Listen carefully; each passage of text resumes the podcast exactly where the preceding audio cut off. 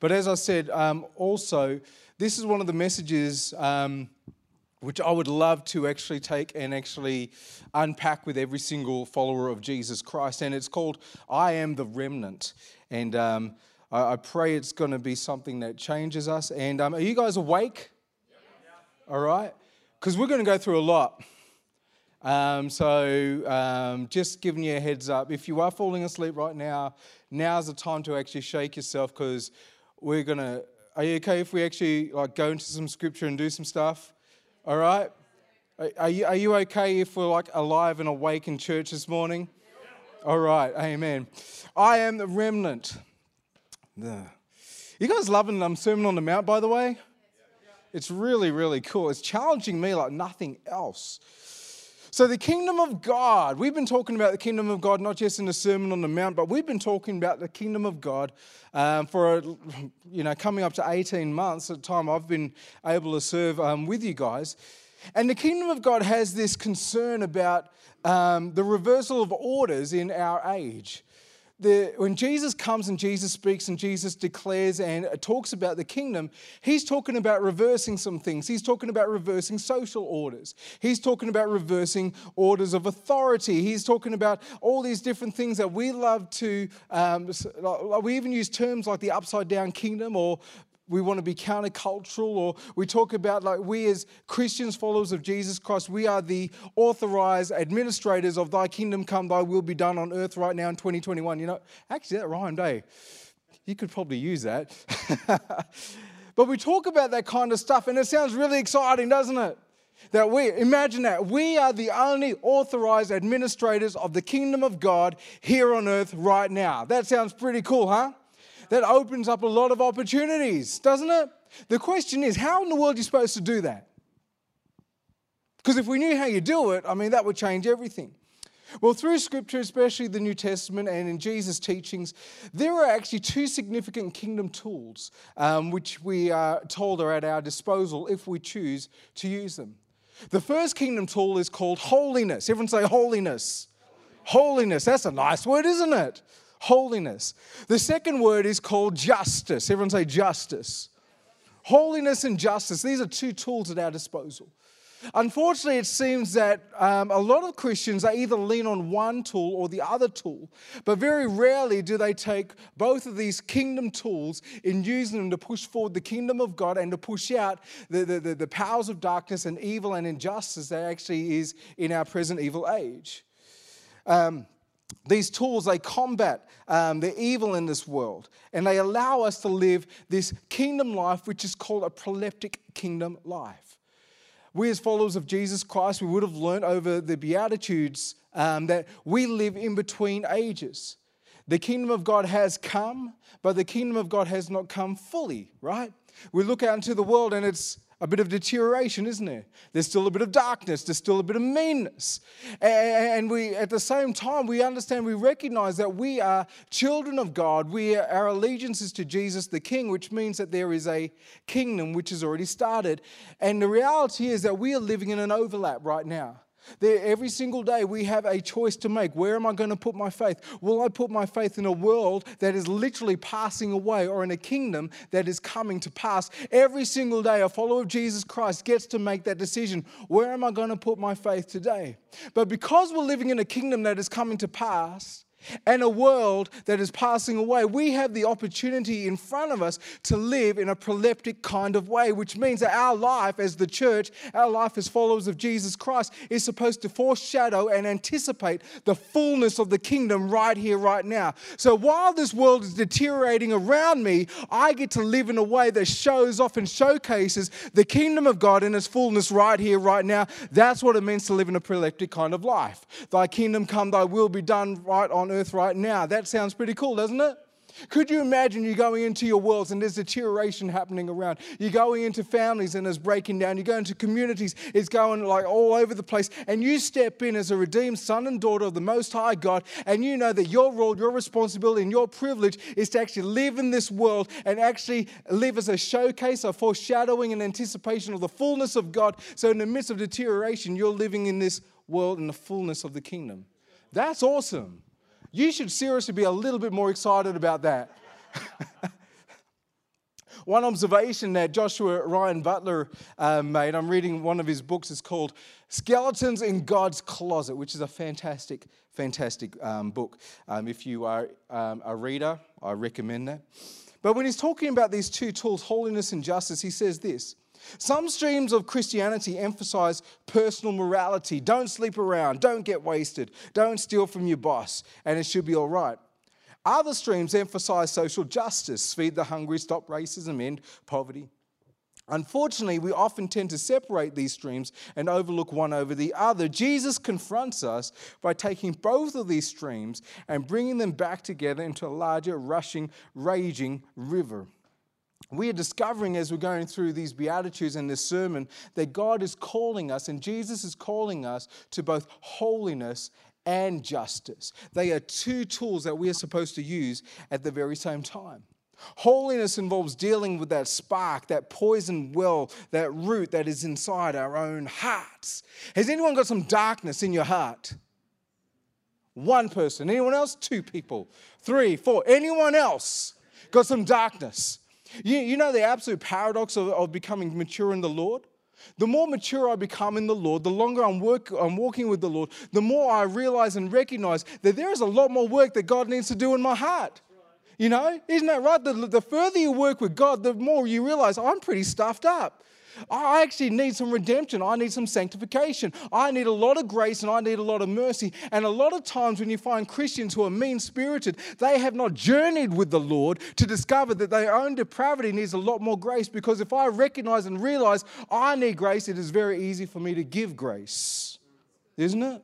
You ever meet someone and they don't give grace, they don't give mercy? You have to back up and say, Ah, oh, you're not as spiritual as what you're saying right now. Because I know the longer I walk with the Lord, the more humbler I am, the more I'm just in just I'm just blessed are the poor in spirit, for theirs is the kingdom of God. So these tools um, which God uh, gives us, holiness and justice, these are tools that God actually gives us to fight um, hell and to actually um, bring about His kingdom come and His will be done on earth as it is today. But there is a third um, tool which I would add to this. And it's a tool which I think is absolutely depleted in the church right now. It's absolutely essential. It's called imagination. Imagination. I was listening to a podcast about two months ago, and this brilliant um, scholar um, was asked a question. And she gave the answer to this question, I just leapt up because, like, man, I've been thinking about this and I actually believe this. And I actually heard an academic, a scholar, actually say what I believed. And she was asked a question, her name was Karen um, Swallow Prior. She was asked a question What is the greatest vulnerability and the greatest threat of the church today? And without missing a beat, she simply said this The greatest vulnerability of the church today is an impoverished imagination.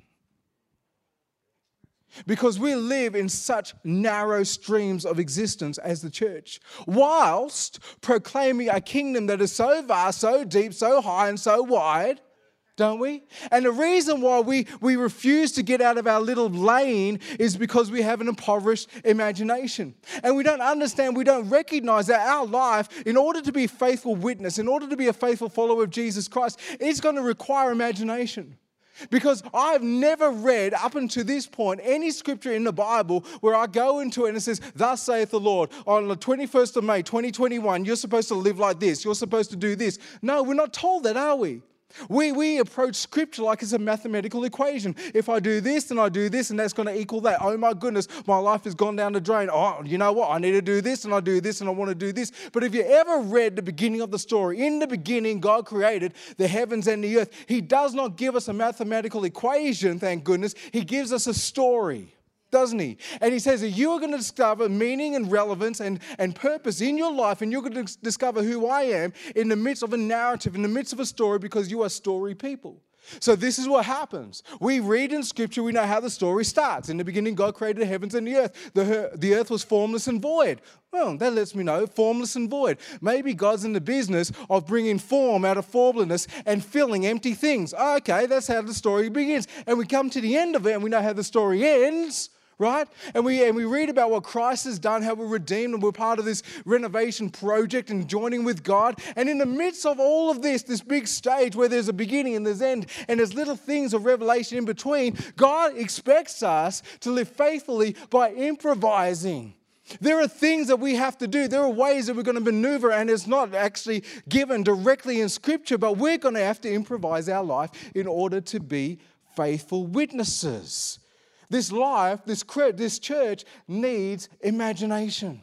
There are different ways of doing things. There are different people groups that we need to reach. There are different ways that we can talk. There are different songs we can sing. There's differences. We don't have to live in this slipstream because we are made in the image of God who is a creator. And when He creates things, they are multifaceted, they are multicolored. There is so much opportunity for us if we have imagination.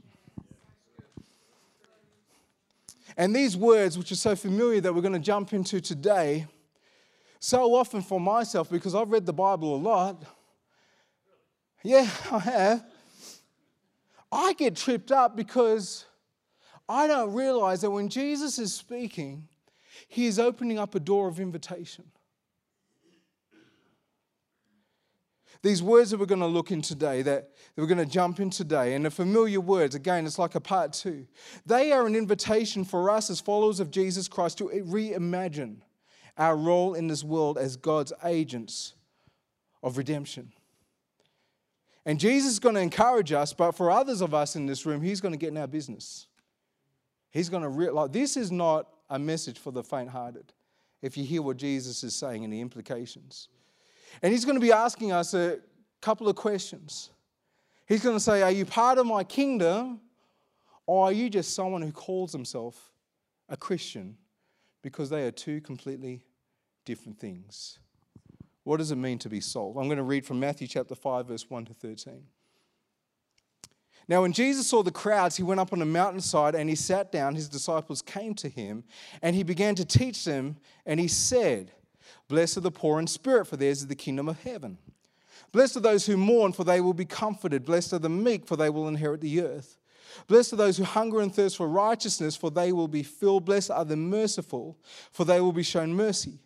Blessed are the pure in heart, for they will be uh, so, so, for they will see God. Blessed are the peacemakers, for they will be called children of God. Blessed are those who are persecuted because of righteousness, for theirs is the kingdom of heaven. Blessed are you when people insult you, persecute you, and falsely say all kinds of evil against you because of me. Did you get that? At no time in Jesus' thinking, in Jesus' mind, does he ever think that this faith, that this relationship with him is a private matter. There are things that we should expect to happen, not just personally, but also corporately as a church. That there are things that are going to happen to us because people look at our life and they identify wait, wait a minute, your life in your family, in your church is associated with Jesus. There is nothing private about this. There's no such thing as a private Christian. No such thing, right? Rejoice and be glad because great is your reward in heaven, for in the same way they persecuted the prophets who were before you. You are the salt of the earth, but the salt loses its saltiness. How can it be made salty again? It's no longer good for anything except to be thrown out and trampled underfoot. You are the light of the world. A town built on a hill cannot be hidden. Neither do people light a lamp and put it under the bowl. Instead, they put it on its stand and it gives light to everyone in the house. In the same way, let your light shine before others that they may see your good deeds and glorify your Father in heaven. We spent a fair bit of time going through the Beatitudes, didn't we? You know, you must have been thinking, dear Lord, this is taking forever. The Beatitudes are the value system of anyone who professes to be a follower of Jesus Christ. They are the core foundational beliefs that every single one of us should have in common. If I was to ask you, what are your core, what, what are your core values for your life and your family? There should be a resonance because as you articulate that, I should be saying, oh, wow, that is exactly the same core values as what I have. Because that is what is outlined in the Beatitudes. That's what we have in common. All right? What happens is that when I give my allegiance to Jesus as King, a process of transformation happens.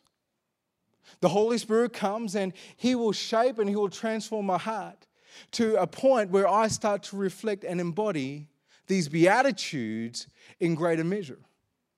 And Jesus is saying, These are the type of people that you will see in my kingdom those who are poor in spirit, those who mourn, those who are meek, those who hunger and thirst for God's justice. God's justice are those who are merciful, those who are pure of heart. Purity of heart means you have a single devotion to God, that our devotion is not going all over the place, but no, I'm devoted to God. Being a person of justice means that you're a peacemaker, right? Peacemakers, that when you see conflict and you see different parties, you have no problem whatsoever in standing in between and seeing if there's a possibility of making peace. That's what it means to actually administrate God's justice because we are merciful, we are pure of heart, and we are um, peacemakers. I think Luke broke that down brilliantly as he was speaking. And then uh, there's persecution. So there are things that actually embody a follower of Jesus. And from this point, Jesus immediately starts speaking about two metaphors salt and light. And you need to understand that these metaphors were not lost on the original hearers. They knew exactly what he was talking about. And these are two metaphors that need to be at the forefront of our minds every single time as the church of Jesus Christ.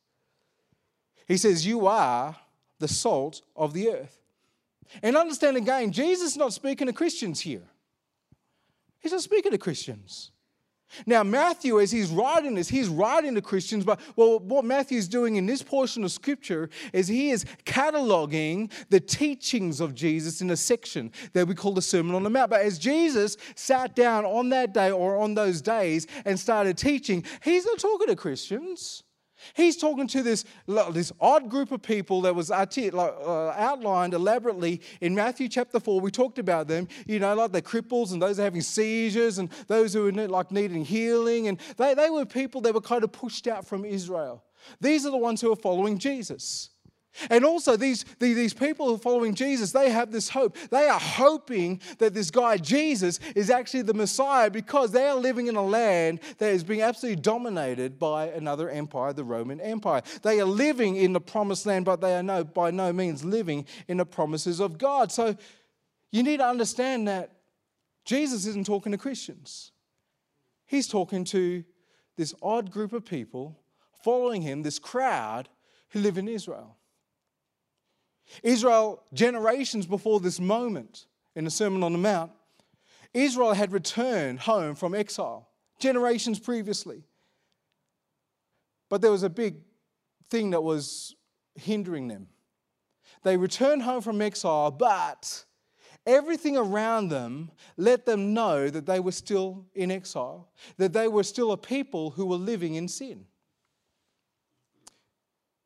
They were being dominated by yet another empire. Have you noticed how many times Israel gets dominated by empires in their history? So many times. And even though they come out of exile, they're back in the promised land, they're still being dominated once again by another empire.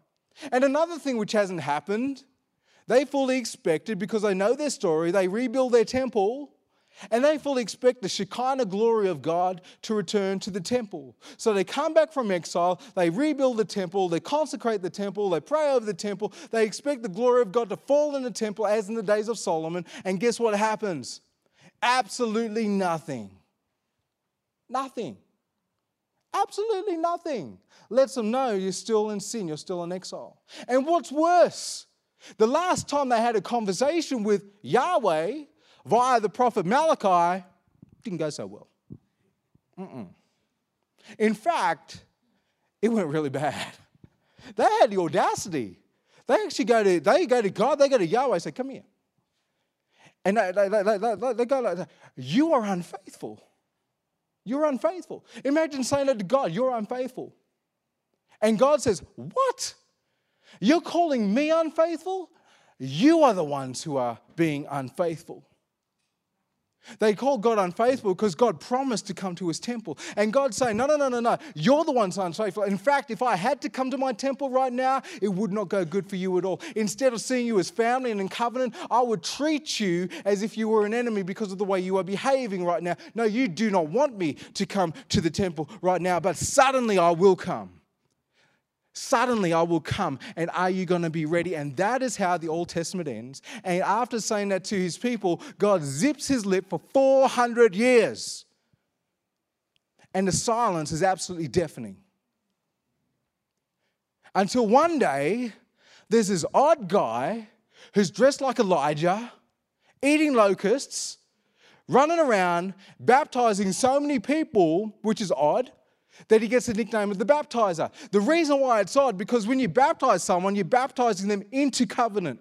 You're baptizing someone into community. That's what you're doing. It makes no sense that he's taking Israel, who are in covenant, in community, and baptizing those who are in covenant into covenant. It doesn't make sense right? But this is causing a big stir. And all of a sudden, one particular day, he points over there and says, Behold, the Lamb of God that takes away the sin of the world, pointing to Jesus. And he already said, You know what? Someone's coming after me and they need to increase, I need to decrease, right? So he, decrease, he decreases in that he goes to the background. And Jesus increases because now he comes into the front. Now, that's going to mess with some of the preaching you've heard of scriptures and that. And then Jesus comes and he starts talking about this kingdom of God, doesn't he? And people are wondering what is going on. He starts talking about this, this kingdom of God. In fact, he goes so far and, and, he, and Jesus actually announces and he declares that every single prophetic promise, eh, all of the law is fulfilled in me and it's going to be outworked in you. In Luke 4, he starts his ministry um, in, in Luke 4, where he goes into the synagogue, he gets the scroll, he opens up Isaiah, and he finds a place in Isaiah 61 where he says, The Spirit of the Lord is upon me because he's anointed me to preach the word to the poor. Right? In the Beatitudes, if you remember, he's stringing pearls in his first couple. Where's he pointing to? Blessed are the poor in spirit, blessed are those who mourn. Those two Beatitudes are throwing back to Isaiah 61. He's got Isaiah 61 in his preaching as he's starting his ministry. And he says this Blessed are those who mourn, blessed are those who are meek, blessed are those who hunger and thirst for God's justice, the meek, the poor, the peacemakers, and blessed are the persecuted. And from there, he springboards into this metaphor of salt and light. And in particular, he affirms to these people who are part of his kingdom, he says, You are the salt of the earth. Not that you have to work it up. This is who you already are. You are the salt of the earth. And at this point is where our translation gets a little bit ambiguous. The word earth used here is the same word that he uses in the Beatitude when he talks about the meek. Matthew 5, verse 5, if you remember this. Blessed are the meek, for they will inherit the earth. Though what we've previously um, tried to explain in this series is that Jesus will very often, he will string pearls. Do you remember that term, stringing pearls? He will take a line and it will point back to an entire portion of scripture in the past. You know, one easy one to remember is like if you ever said, The Lord is my shepherd, that throws back all the way to Psalm 23, but not the first line of Psalm 23, the entire psalm, doesn't it? So, what Jesus does when he's talking about um, the meek, he's throwing back to Psalm 37, verse 11. Have a look or have a listen to what Psalm 37, verse 11 says. But the meek will inherit the land and enjoy peace and prosperity. The confusion with our translation is that in the original language, earth and land are exactly the same word. But again, I want us to actually go back and imagine what kind of land are these people thinking about? You are the salt of the land. Do you honestly think they care about Australia at that stage? They would even know what a kangaroo is, you know what I'm saying? No, no, no. They are interested in a particular type of land, aren't they? The meek will inherit the land. You are the salt of the land. They are living in a land where the Romans are actually dominating and occupying their land. They're very interested in getting back their land, aren't they? Really interested in that. In fact, they are living in a land that actually has this incredible word in front of it. It's called promise, the promised land. They're very interested about this promised land. They're very interested about the land. So when Jesus is talking about the meek will inherit the land, you are the salt of the land, and he's talking to this specific group of people, he's letting them know we're talking about Israel right now. You are the salt of the land. You are the salt of Israel. You're the salt of Israel. And right now, like, like I know there's a couple of blank faces. I will get you somewhere, don't worry. And some of you are probably thinking, I thought you said Jesus is going to be hard hitting. This is cool. Up to this point, he's just talking to Israel about their land and something about salt. Nothing to do with me. Well, yes and no. We're going to get there. Jesus is talking to Israel about being salt in their own land. Let's talk a little bit about salt. Salt was used for a whole bunch of stuff in the ancient world. Like even with light, you use salt with light because if you get a wick of a candle, you put salt on it, it burns brighter. But predominantly, salt is used for preserving. You get some vegetation, you get some protein, you get some meat, and you put salt in it. In order for salt to be effective, though, it needs to be applied. No use having salt in a packet, you need to actually apply that salt. Isn't it interesting that whenever you use salt, salt kind of loses itself, doesn't it? You know, I love to make a good curry. I put too much salt in the curry last night. Too much salt, right? And I knew it. Andrew told me, said, babe, it's too much salt. you know, us Indians like salt. Um, but whenever you put salt in a curry, it, it, dissolves, it disappears. That should tell you something about our life as well uh, when it comes to living a life of service and sacrifice. But I don't want to talk about that. But, but, but salt is only effective when it's applied, but also salt's only effective when it's actually salty. You can't lose its saltiness. Salt actually never loses its saltiness unless you add some contaminants. Right?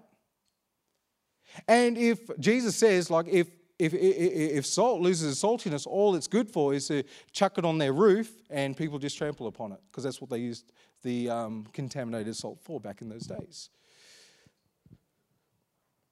So, salt was this preserving agent.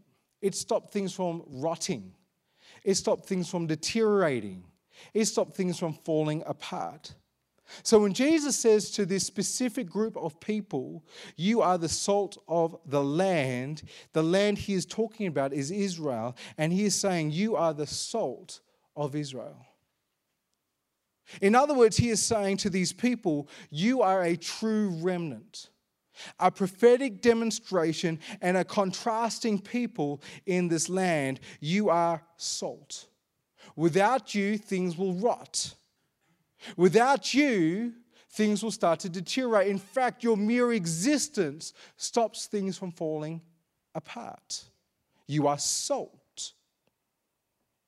And again, he is not calling these people anything to, to a higher calling or to a higher standard. He is very much affirming who they currently are. You are salt. These people who embody the values articulated already in the Beatitudes, these people who are the true Israel, they are a living remnant. Get this, they are a living remnant, a true Israel who reside in, in the borders and the geography of a land called Israel. They are a true Israel in the midst of this land with these borders and this geography and these other people who call themselves Israel. Are you picking this up? This is what a remnant is. Because not everyone who called himself an Israelite was a true Israel.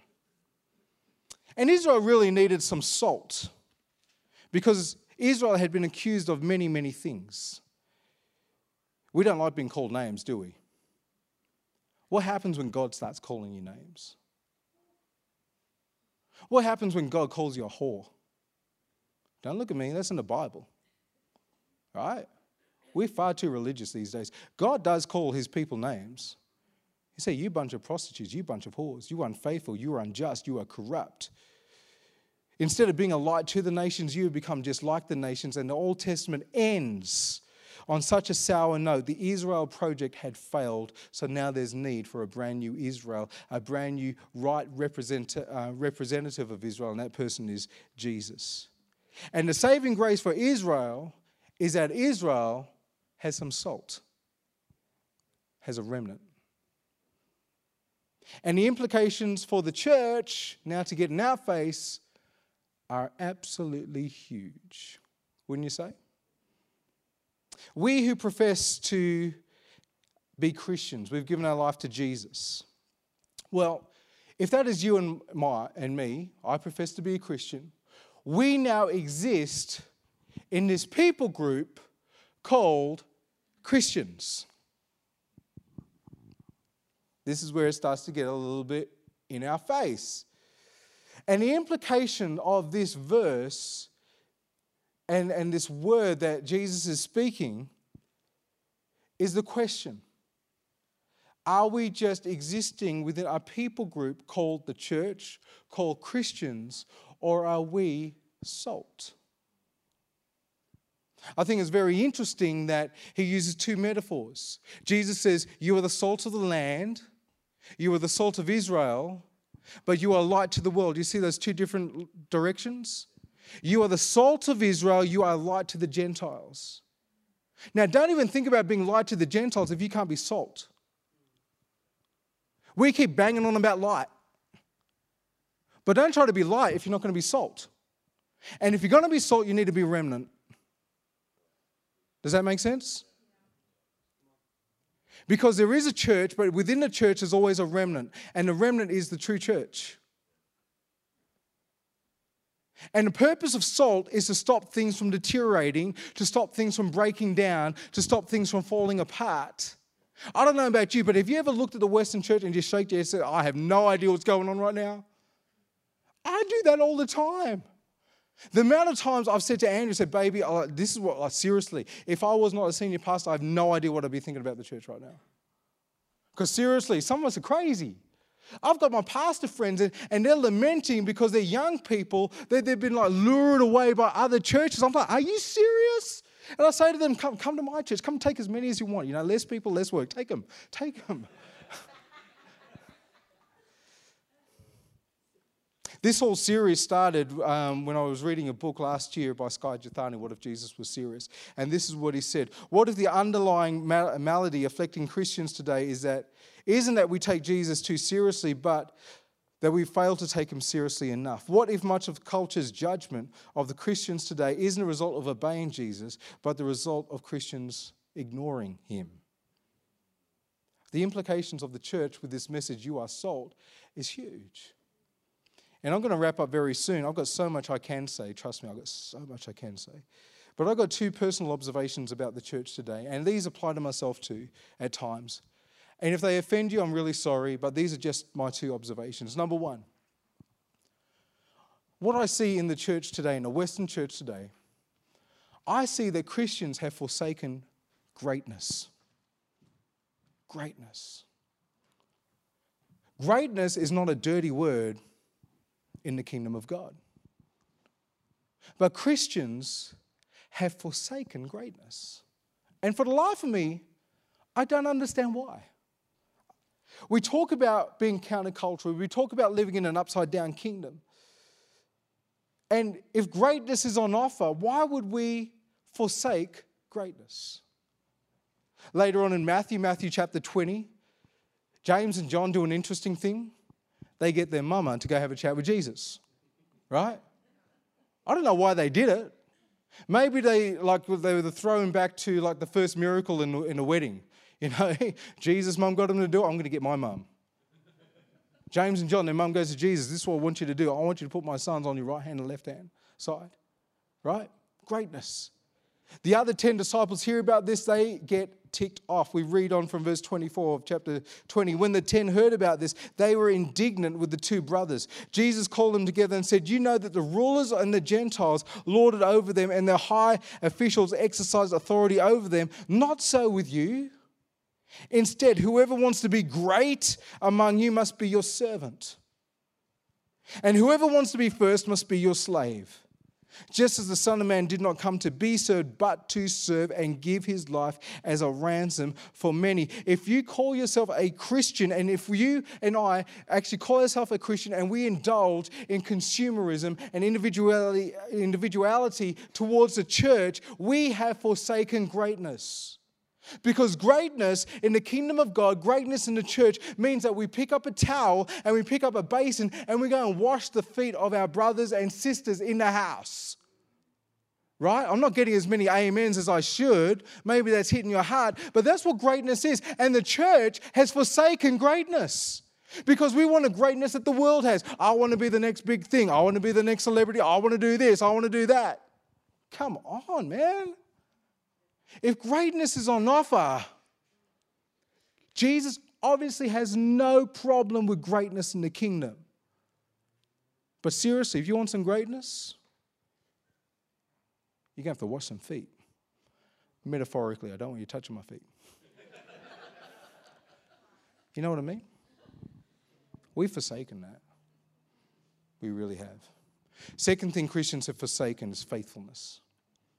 Faithfulness. I think we get caught in a slipstream of the dehumanizing structures and ideologies of this world. Two huge ideologies at the moment are the atomization of this world, which atomization is basically this we keep on breaking things into smaller parts. That's why we have so many different tribes at the moment. You know, we have all these, the, the, maybe it's why we have so many different denominations as well. I don't know, but there's an atomization which happens, and we take big things and we keep breaking it smaller and smaller and smaller and smaller and smaller. And all of a sudden, I belong here, I belong there, and I belong there, and I belong there. How about you just say, I belong because I'm just a human? You're just human. And the other big ideology is personal autonomy and individual, individuality. And this has led to an epidemic of people having no sense of meaning, no sense of purpose, and no sense of significance in their life. And you can put on a big front and you can have a chat with me, but I kid you not, I spend enough time with people and I am just, I just see it and I lament and I try to help them with it. That there's a lack of meaning, there's a lack of purpose, there's a lack of significance. I can talk to someone in their 70s and they're saying, Dave, in fact, it was a couple of days ago, I was talking to someone in my church and he said, I don't know who I am. I don't know why I'm here. Doesn't matter how old you are. Matthew 6, verse 9 says this Jesus, again later on in the Sermon on the Mount, Jesus says this This then is how you should pray Our Father in heaven, hallowed be your name. Everyone say, Father. Father. That's so familiar to us. But could you imagine calling Yahweh, the creator of heaven and earth, Father? Jesus gives us this covenantal name, Father. Father. The key atonement motif in the New Testament, we went through this last year with Ephesians, is family. We're part of a family. You know, last couple of weeks, as I've been like, sort of studying, I've even had to change some things I've just caught in the Christian lingo, on the Christian culture. How many of us as churches say we need to build community, need to build community, need to build community? I'm like, wait a minute. My prayer is not that you would find community in this church. That's the wrong thing. My prayer is that you would find something deeper and more enriching than a community. I want you to find family. That's bigger. You can go to a footy club and get community. You can go play bingo but where can you actually get genuine family? We even use these postmodern words like, we need equality. You're equal to me. No, no, no, no, no. There, there is like an equality and all that, but as far as like, like Dave Medling and I, this is, this is more accurate. I belong to him and he belongs to me because we are brothers. That's so deeper. But we forsake that. So many people come to me and say, Dave, I need you to find me a friend. I need you to find community. And as a spiritual father, this should be my response. I'm not going to do that. This is what you need to do go and get to know your brothers and sisters. When Kayla and Jackson are like sort of going at it, Andrew and I stand back now. You need to work this out. Your, your siblings. How do you do that? Well, we do that with the most disregarded tool that God has given us, and something that you see throughout the New Testament is called the table of hospitality. How else do you get to know people? You sit around a table, you eat some great food, you drink some great wine, you, you just have some great conversations, and you get to know your brothers and sisters. Because that's what we're part of. Last Friday, I was chatting with um, a guy who I pray with every Friday morning, and he said, Dave, listen to this quote. Tell me what you think all right? And I Promise you, I'm going to end. This is the quote he says. He says, We are all born into this world with eyes that are searching for someone who is looking for us. When Kayla and Jackson were born, I remember, no one had to tell Kayla to look around for someone's eyes. She was looking. No one had to tell Kayla to adjust her hearing. She was already searching for a voice. She was searching for the eyes of her mum and dad, and she was searching for the voice of her mum and dad. And every single day, you and I are, meet people, and their eyes are still searching, their ears are still searching. Is there someone who will look at me? Is there someone who will hear me? Is there someone who will actually call me family? We have forsaken faithfulness. Now, when I said faithfulness, oh, Dave wants us to do a whole bunch of stuff. No, I'm talking about faithfulness to be who we are called to be family. Is that not right? It's so true, isn't it? I think it's about time we got that right. It's going to require some imagination, it's going to require some creativity. It's not necessarily going to happen, well, you know what? This style, not going to happen so much. We're going to try a whole bunch of stuff down the hill in New Spring, and I've already told the guys, I want to have a greater expression of what the church is supposed to be. The last thing I want at New Spring is for me to go on leave, come back in August, and because of the grace on my life, because of the leadership on my life, and because I'm a pretty good communicator, the church starts to grow. We don't have any more financial problems and all these things. I do not want to actually be part of a church that is indulging in this consumeristic nature, especially if that is the antithesis of the church. What I do want to be part of is a genuine family. So we're going to fail a whole bunch of stuff, but we're going to try it. And I would encourage you try some stuff. Be creative. Be family. Be great. Don't be good. If greatness is on offer, why would you forsake greatness? And if we are called to be family, why would you forsake faithfulness? Jesus says, You are salt. You're salt of the land. You're salt of the church.